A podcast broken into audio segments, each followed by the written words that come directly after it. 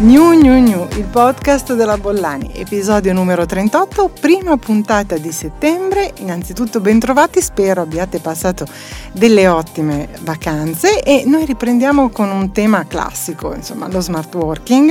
eh, ma nel solco della tradizione partiamo in primis con l'intervista. Oggi eh, mi ospite Jacopo della Fontana che ringrazio, grazie Jacopo di essere con me eh, cofondatore di, di eh, 2U Design to User con Corrado Caruso e tra eh, chiaramente veterani, lo studio è veterano nel campo della, dell'office layout, del design di spazi per il lavoro, tra le ultime realizzazioni anche i co-working di WeWork di Via Mazzini e in progress quello di Via Meravigli, però so che eh, state affrontando invece eh, appunto a seguito della vincita di un importante concorso degli spazi molto interessanti. Sì, grazie Donatella. Eh, in realtà appunto questo tema co-working era un tema che stavamo affrontando prima della pandemia che comunque ha preso piede eh, perché eh, la, l'attenzione agli aspetti da un lato della riduzione dei costi, dall'altro della socializzazione, quindi del potenziale richiamo al ritorno in spazi fisici che non siano la casa propria hanno senz'altro un aspetto interessante rispetto alla proposta dei co-working. Uh, I due progetti, i due filoni di progetti che stiamo seguendo sono in un certo senso antitetici e paralleli, nel senso che uh, WeWork rappresenta la più grossa società al mondo di co-working e è un profilo, chiamiamolo premium, dove l'aspetto interessante, oltre comunque all'attenzione ai materiali, al look and feel, alla proposta di spazi, deriva dal fatto che loro sempre di più sono orientati verso un settore eh, B2B o comunque enterprise, sì. quindi loro tendenzialmente affittano sempre di più interi piani a società, corporation piuttosto che al singolo. È bella la proposta che il singolo poi può andare in giro a Milano, a Londra, a Parigi e trovare sempre un punto d'appoggio, però c'è questa attenzione all'aspetto corporate eh, che ha tutta una serie di implicazioni appunto sulle scelte anche formali. Uh, in più in questi progetti abbiamo lavorato sempre uh, sulle piattaforme BIM uh, virtuali perché comunque sono clienti che per noi hanno delle interfacce che vengono molto raramente, quindi tutti gli scambi sia a livello di definizione del concept che poi nella fase di approfondimento di dettaglio avvengono su piattaforme BIM e questo è diciamo, un aspetto interessante. Eh, al so, primo posto, eh, sì, no, no, no, appunto, però mi citavi questa, il fatto che avete vinto un concorso diciamo, che vi sta portando sì. a fare un lavoro diverso, diciamo. Sì, un lavoro diverso, molto interessante e stimolante anche dal punto di vista culturale e architettonico, perché abbiamo vinto un concorso per le poste italiane che eh, hanno deciso di eh, utilizzare proficuamente una parte dei loro spazi negli enormi palazzi postali che noi abbiamo in mente, che sono questi palazzi bellissimi, peraltro degli anni 30-40 del nazionalismo italiano e che eh, per necessità diciamo, di tipologia di, lavoro delle poste si sono praticamente svuotati. E quindi l'idea delle poste è quella di creare dei co-working all'interno di parti di questi uffici postali per poter indirizzare invece quella clientela diciamo end user, quindi certo. dai ragazzi, dai giovani imprenditori, a chi ha bisogno di un punto d'appoggio, quindi con, un, con un'impronta molto più dire, popolare in senso positivo. E quindi la sfida che abbiamo è quella di di arredare, trasformare mantenendo l'integrità della tradizione architettonica rappresentata da questi palazzi e ce ne sono sparsi per tutta Italia, adesso stiamo affrontando palazzi sparsi un po' ovunque, ne parlano in italiano, ma con una caratteristica architettonica che ormai è praticamente impossibile trovare in altri edifici contemporanei spesso. Mi dicevi che il concorso che avete vinto con DBA, Società di Ingegneria, con lo studio di Gwendalina Solimeia a Roma, giusto? Mi esatto, raccontavi? Un team, un team eh, dove ci siamo divisi un po' i compiti efficaci con cui stiamo affrontando questi progetti. E eh, esperienza anche nel residenziale, mi raccontavi, cioè il fatto che si trovano spazi di co-working anche eh, diciamo in interventi che invece hanno come scopo principale quello di ridisegnare gli spazi di vita, no? non solo... Sì, sì, sì, però appunto eh, come sai siamo tutti un po' abituati a lavorare da casa, però sì. uh, così come tu mi dicevi poco fa che hai da chiudere le finestre perché sennò non puoi editare i podcast con l'aria cani. È vero, c'è un'area cani proprio sotto il mio studio di casa, meraviglioso ecco. però. eh, quindi in questo, in questo intervento che abbiamo affrontato che prevede una parte di qualificazione di diciamo, condominione esistente in parte sì. eh, sfruttando delle volumetrie a nuova costruzione abbiamo riadattato quelli che erano i locali della portineria estendendoli naturalmente con una parte annessa di fianco e utilizzando un pezzettino del giardino interno per farlo diventare un co-working di condominio. Naturalmente dipende dalla scala degli interventi, però anche questo è un'idea potenzialmente interessante sempre di più quelle che si chiamano amenities, che sono peraltro le quantità di spazio che anche il piano di governo del territorio come giudizio ti permettono di sfruttare senza che facciano SL e quindi diciamo, c'è anche un incentivo di tipo urbanistico, diventano degli spazi di aggregazione e di socializzazione che permettono funzioni che altrimenti una volta non si riuscivano a fare perché poi invece i singoli alloggi diventano sempre un po' più piccoli. Eh sì, esattamente, quindi si, si sta come dire, portando fuori e condividendo una parte di funzioni no? che, sono, che erano invece tradizionalmente domestiche. Eh, diciamo che poi di novità, insomma, chiacchierando un po' per questa piccola intervista, eh, diciamo che non ce ne sono di sostanziali se non tu mi dicevi questa attenzione sempre più forte anche tutto il tema ESG che cade direttamente, cioè diciamo che non è solo un fatto nominale ma sta diventando sempre di più un fatto sostanziale, corretto? Cioè... Corretto, sì, sì, è vero. Mm, eh, adesso noi lavoriamo principalmente un po' per clienti istituzionali e fondi che hanno poi anche degli obblighi diciamo, di certo. reportistica certo. e di relazione, però devo dire che mentre una volta appunto il tema era semplicemente di tipo E, quindi tutta la parte di attenzione energetica, certo. environment adesso la parte SG vuol dire cercare di coinvolgere nella, quali- nella qualità degli investimenti immobiliari anche il vicinato, il quartiere, il neighborhood. Si parla tanto della famosa città dei 15 minuti, ecco se uno fa un intervento di una certa dimensione deve prima andare a vedere all'interno dei 15 minuti magari quali potrebbero essere delle funzioni che mancano, degli spazi da dedicare a determinate associazioni o attività che in quella zona mancano. Quindi in questo senso eh, chiaramente ci vuole un committente eh, come dire un po' evoluto, certo. eh, però anche il comune vede molto di favore questa cosa e quindi anche i processi poi di ottenimento dei permessi diventano più veloci. Jacopo, grazie del tempo e, mm, e spero di vedere presto qualcosa di, questo, eh, di questa rivisitazione riedizione degli spazi delle poste in questo formato eh, condiviso, diciamo, no? è molto interessante. Assolutamente. A presto, grazie, grazie, grazie molto. E dopo l'intervista ricominciamo dai dati. Eh, ne ho raccolti moltissimi, mm, cercherò di essere dire, stringatissima, però mi sembrano interessanti. L'ultima edizione del barometro eh, JLL, che sapete è un'azienda leader a livello mondiale nel settore dei servizi professionali e in particolare nel settore immobiliare nella gestione degli investimenti, appunto l'ultima edizione del barometro si concentra proprio eh, sugli spazi del lavoro e anche sulle preferenze esigenze eh, della forza lavoro e dice che ormai appunto il lavoro ibrido è diventato il modo di lavorare più popolare, soprattutto tra chi fa un lavoro eh, impiegatizio. Come sempre eh, nel mio summary potete trovare il link e scaricare tutto il report, ma vi riporto soltanto tre aspetti che mi sembrano eh, particolarmente interessanti. Intanto la, la questione salariale che eh, negli ultimi anni era al primo posto come tema diciamo da uh, dibattere tra le richieste dei dipendenti e dei collaboratori, passa invece oggi al terzo posto e invece viene anticipato da da questioni legate molto di più al tema del benessere eh,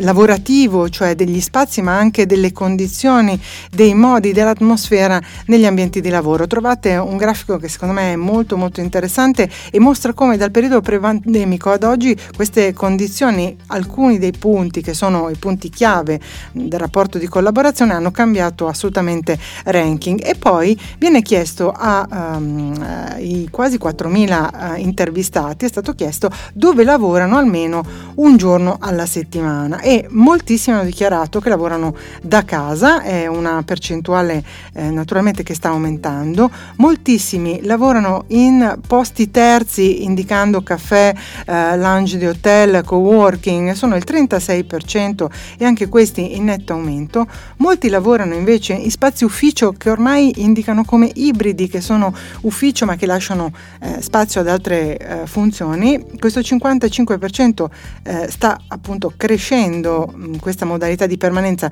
in spazi con un'identità diversa e il 73% dice che almeno una volta alla settimana lavora in ufficio e solo il 26% esclusivamente in ufficio. Ultimo tema che riporto di questo uh, rapporto GLL, eh, il barometro, è uh, un po' l'aspettativa, quella delle aspettative. Eh, quali sono? Allora, le aziende hanno cercato di rispondere a molte delle richieste mh, e anche giuste che sono state fatte in periodo pandemico, ad esempio quello di avere un uh, equipaggiamento tecnologico adeguato e tra gli intervistati il 38% appunto delle aziende aveva dato dato risposta, però a fronte di un'aspettativa che è quella del 60%, quindi c'è un gap abbastanza rilevante. Così come la richiesta di avere dei bonus, diciamo delle tutele maggiori, anche un supporto finanziario alle nuove necessità, il 23% delle aziende ha dato una risposta in questo senso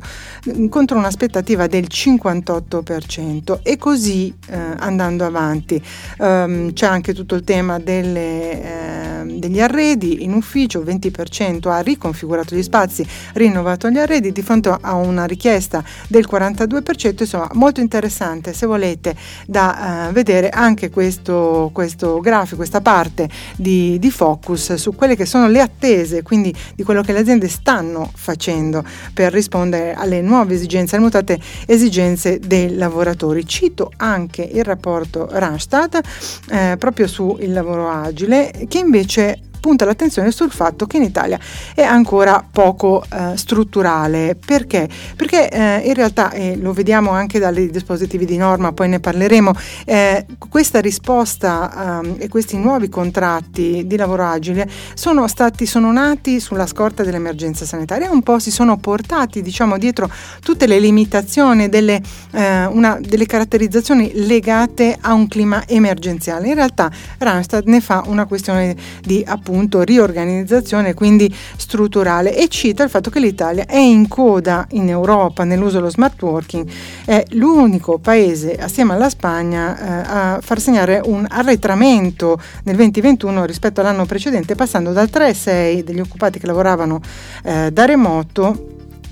del 2019 al 12,12 del 2020 per poi scendere all'8,3 alla fine del 2021 e fa appunto una serie, eh, lo trovate sempre nel mio summary, una, una serie, un overview eh, appunto di elementi e di dati che ci dicono che ancora bisogna lavorare per fare diventare lo smart working un lavoro agile, eh, insomma possiamo definirlo eh, nel modo anche più appropriato, ehm, un modo di lavorare strutturale insomma, e al quale anche le imprese eh, e anche i manager possano guardare con eh, maggiore eh, attenzione. Cito i risultati del sondaggio SGB Humangest, che è una società di risorse umane outsourcing che è eh, appunto un sondaggio realizzato con il contributo tecnico di CIRSIS, che è il centro interdipartimentale di ricerca sui sistemi di istruzione superiore dell'Università eh, di Pavia e loro hanno analizzato invece qual è il rapporto tra laureati e lavoro e emergono dei dati altrettanto interessanti. Innanzitutto la carriera non sostituisce la passione, la soddisfazione, la certezza del lavoro è importante, però vogliono vivere, eh, diciamo questi neo eh, laureati e nuovi lavoratori, eh, vogliono avere una vita bilanciata tra professione e privato e la retribuzione è altrettanto un segno importante di valorizzazione, però il tema cruciale, insomma quello che viene enfatizzato continuamente nelle interviste è che è mutato fortemente la percezione del lavoro e che eh, in primis viene messa la permanenza, la necessità di stare in un contesto lavorativo eh, salubre da tutti i punti di vista, no? psicologico oltre che fisico. E, e, un altro appunto tema è questo riconoscimento al valore della retribuzione, un, visto in modo strategico, perché? Perché diciamo che con la provvisorietà ormai eh, questa generazione fa i conti da molto e Flavio Ceravolo, che è professore di sociologia che ha guidato il team di ricerca, appunto segnala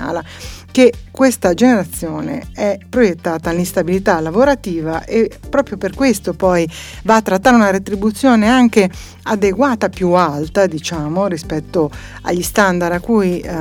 insomma, si è abituati, proprio perché in previsione eh, hanno anche, come dire, tengono conto la possibilità di avere dei periodi in cui non lavoreranno. No? E questo mi sembrava un dato interessante. Ma come le aziende dimostrano di essere attente alle esigenze dei lavoratori? Attraverso i benefit aziendali. No? Questi sono il segno tangibile insomma, dell'attenzione e anche eh, come dire, la sensibilità rispetto alle diverse esigenze all'interno della medesima eh, azienda. E qui cito un'analisi condotta da Reverse, come sempre i link li trovate nel mio summary, potete invece vedere tutti i dati che vengono riportati e anche gli aspetti che vengono indagati. Eh, quali sono questi benefit che vengono chiesti? Innanzitutto la riflessibili, formazione, sono al primo posto tra le richieste dei eh, collaboratori esistenti e anche di chi entra in azienda per la prima volta eh, entrambi importanti per almeno il 90% degli intervistati, quindi con una percentuale direi schiacciante. Degni di nota sono poi i servizi di sostegno alla famiglia, questa è un po' una novità che entra tra le tutele insomma, dei lavoratori. Importanti per il 74% degli intervistati l'assistenza sanitaria, i buoni benzina, le gift card e le convenzioni per gli acquisti per il 74% eh, appunto questo è il patrimonio di dotazione. Eh, devo dire che c'è anche la richiesta della mensa aziendale purché sia, come dire, quando viene citato l'alto livello di buona qualità, insomma diciamo che i cibi siano sani, che si tenga conto anche appunto della eh, necessità di avere una dieta eh, bilanciata. Passano in secondo piano tutti quegli elementi che per anni no, sono stati insomma diciamo anche proposti ai lavoratori come elementi eh, distintivi, le feste, gli eventi aziendali, eh, anche i benefit diciamo più appariscenti, la palestra oppure la disponibilità di frutti frutta fresca o di vending system con soluzioni particolari, che no, questo, diciamo, questo, tutta questa pletora insomma, di elementi è passato un po' eh, in secondo piano. Cito in ultimo la ricerca dell'International Advertising Association, capitanata da Andrea Cioffi eh, in Italia, sono stati intervistati 200 manager nei settori delle risorse umane, marketing e comunicazione e la ricerca dice sostanzialmente che mentre i lavoratori sono contenti di intraprendere un percorso di eh, lavoro agile per i manager è ancora un ostacolo, c'è ancora una ridotta propensione al cambiamento, eh, aspetta che rischia di impedire alle imprese di essere competitive e anche insomma, di affrontare questa ripartenza, una nuova ripartenza, anche un assetto diciamo, in grado di rispondere a quelle che sono le esigenze eh, anche di un contenimento dei costi, un alleggerimento dei costi, non solo energetici, eh, sicuramente una maggiore efficienza.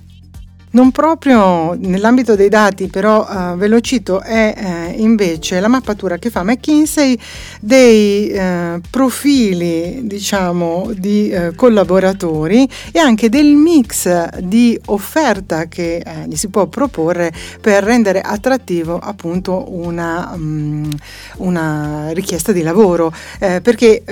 dopo le grandi dimissioni, dopo le grandi, diciamo, attrazioni, adesso il tema è che cosa e come come si, proporre, si propone ai collaboratori appunto per rendere eh, attrattivo e interessante eh, anche soltanto il prendere in considerazione un tipo di percorso no? e un tipo di eh, collaborazione appunto con un brand. E è molto interessante perché viene fatta una mappatura, cito soltanto i profili, il tradizionalista, eh, però c'è anche il do it yourself, il caregiver, l'idealista, il relaxer, insomma è molto interessante leggere, trovate i link e vi fa capire come eh, eh, ormai eh, il coinvolgimento del collaboratore passa attraverso, come dire, una, mh, mm, sicuramente un, una, una, verifica di quali sono le sue propensioni, ma anche le sue sensibilità e sicuramente è una proposta questa che non può essere massiva, massificata, diciamo, ma eh, deve esserci, soprattutto nelle grandi aziende che possono anche permettersi un investimento di questo tipo, un'attenzione maggiore per capire anche rispetto al tipo di lavoro, al processo, insomma all'ambiente, quali sono le necessità.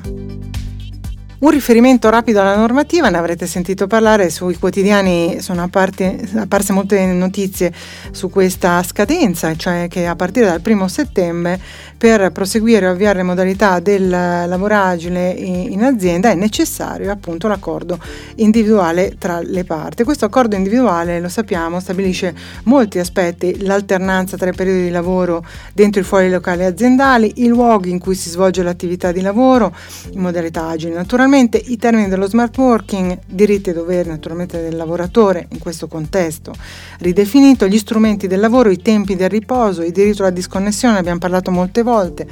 eh, forme di modalità di controllo anche per garantire, naturalmente nell'ambito di una garanzia di diritto alla privacy, di controllo di, di, affinché si capisca se l'attività viene svolta e naturalmente tutta una parte dedicata all'attività formativa e ai diritti eh, sindacali. Qual è la novità? Che per adempiere le aziende naturalmente possono eh, seguire una procedura più snella che consente alle direzioni del personale di trasmettere solo i riferimenti dei lavoratori impegnati appunto con modalità agile con i relativi periodi anche in forma massiva senza l'obbligo di inviare singolarmente ogni accordo sottoscritto. Questo per facilitare e velocizzare questo passaggio. Retail, ecco c'è chi sta pensando di eh, far diventare questa nuova modalità di lavoro da casa l'home office appunto un nuovo format e lo ha fatto Sandro Castaldo che è professore ordinario del Dipartimento di Marketing dell'Università Bocconi.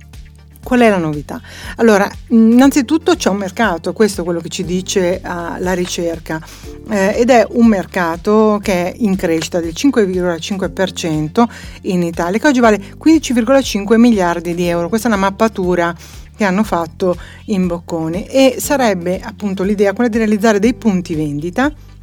con una customer experience immersiva e innovativa eh, dove in realtà un lavoratore trova tutto quello che gli serve per l'home office naturalmente. Non si basa solo sulla vendita di prodotti, sul test di prodotti, sulla comparazione la possibilità appunto di trovare prodotti e servizi per la sua attività, ma si basa anche sull'offerta di corsi di formazione e aggiornamento e soprattutto non si rivolge soltanto a investitori privati ma anche a studi professionali, ad aziende e a studenti. La ricerca dice che la superficie del punto vendita che è stato ipotizzato a Milano eh, appunto come primo, eh, prima apertura, un po' test, sarà di circa 800 metri quadrati Tralasciando diciamo, la parte che sarà dedicata al magazzino, appunto, questo punto vendita presenterà tre aree che sono Compare and Buy, diciamo prima, soluzioni e servizi, Innovation Corner e Learn and Improve. Quindi mi sembra un'idea molto interessante, perché no? Una riflessione sul fatto che si è aperto un nuovo mercato. Di mercato parlo citando sempre GLL che eh, nel suo ultimo report rispetto all'asset immobiliare degli uffici dice che nei primi sei mesi dell'anno eh, in Italia è stato capitalizzato un ammontare 2,5 miliardi di investimenti. Milano continua a guidare il mercato in termini di volumi di investimento 1,3 miliardi di euro, 54% del totale, con 24 nuovi interventi, eh, appunto operazioni su aree sia centrali che eh, periferiche. Eh, quindi questa è sicuramente una buona notizia e sarebbe molto interessante, ma lo faremo eh, nei prossimi podcast, entrare nel merito e capire quali tipologie di interventi e di investimenti eh, attraggono appunto gli investitori. Mm, cito Monterosa 91, molti lo conoscono, io un po' diciamo sentimentalmente sono legata a questo edificio che è stato eh, realizzato, progettato da Renzo Piano molti anni fa, eh, diciamo quasi vent'anni fa, per la sede del Sole 24 Ore, poi andò a occupare anche PVC, che è una società di consulenza che adesso si trova eh, appunto in uno dei grattacieli eh, nella zona mh, appunto delle Tre Torri eh, e quindi diciamo ha una nuova sede. Eh, è nuovamente eh, questo edificio oggetto di un intervento di riqualificazione sempre guidato dallo studio eh, Renzo Piano Building Workshop per migliorare appunto non soltanto gli spazi, dargli proprio una connotazione, una identità, gli spazi molto diverse. E anche l'obiettivo, e mi sembra questa una cosa interessante, trovate la documentazione all'interno del mio summary, è quello di aprire alla città quindi rendendolo non solo un luogo deputato al lavoro, ma anche eh, con servizi di ristorazione, spazi comuni eh, aree dedicate al benessere, appunto allo svago. Ecco, ricordo che questi spazi verranno gestiti da IVG, che è il più grande operatore mondiale di spazi flessibili ad uso ufficio eh, e eh, al suo interno ha brand come Copernico, Spaces, Regus, Signature HQ, quindi insomma molto interessante eh, questa operazione, quindi eh, la seguiremo per capire cosa accadrà. Cito invece tra gli opinion leader eh, un articolo di Chiara Gemma Somasca, eh, lei è communication manager di Digital 360 mh, mm, e eh, mi è piaciuto molto un post che ha fatto su LinkedIn nel quale cita una TikToker, questa Sarai Marie, che eh, mette punta l'attenzione su un nuovo fenomeno. L'abbiamo citato prima, dopo le grandi eh, dimensioni e le grandi great attraction, le grandi come dire, eh, engagement, strategie di engagement per ingaggiare appunto nuovi dipendenti e, tra- e attrarre soprattutto eh, i talenti, ecco che si affaccia una, un nuovo mood che è quello del quiet quitting, cioè di persone eh, che ehm, restano in azienda senza dimettersi, però che decidono di svolgere il lavoro per il quale sono pagati e nel quale rientra la loro mansione senza dare, come dire, disponibilità eh, ulteriore, insomma stare nel perimetro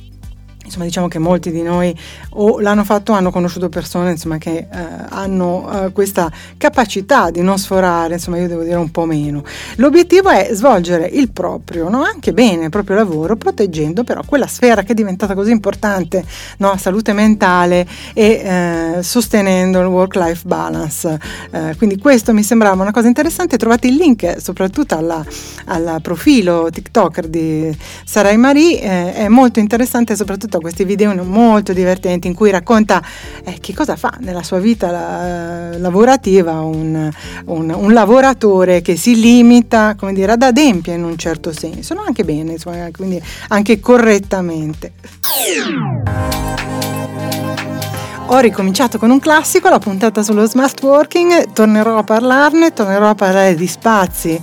eh, del lavoro anche perché ci sono degli elementi eh, del gioco che stanno cambiando, lo sapete, il contenimento delle risorse energetiche, eh, strategie che includono il lavoro e quindi gli spostamenti e i non spostamenti, quindi il lavoro da distanza come elementi fondativi per risolvere un po' eh, la questione eh, dei consumi energetici anche delle aziende. Quindi molto ci sarà da dire prossimamente. Se vi piacciono questi miei sorvoli, così li ho chiamati altre volte, volte. Potete seguirmi attraverso il blog labollani.it, attraverso i summary che sono questi abstract che accompagnano sempre eh, il podcast New New New e spero continuate a seguirmi perché ho un sacco di novità e quindi nei prossimi podcast apriremo a temi nuovi e anche a personalità estremamente nuove che potranno guidarci in questo cambiamento che vediamo e sappiamo arrivare eh, nei prossimi mesi. Quindi a presto, dalla Bollani.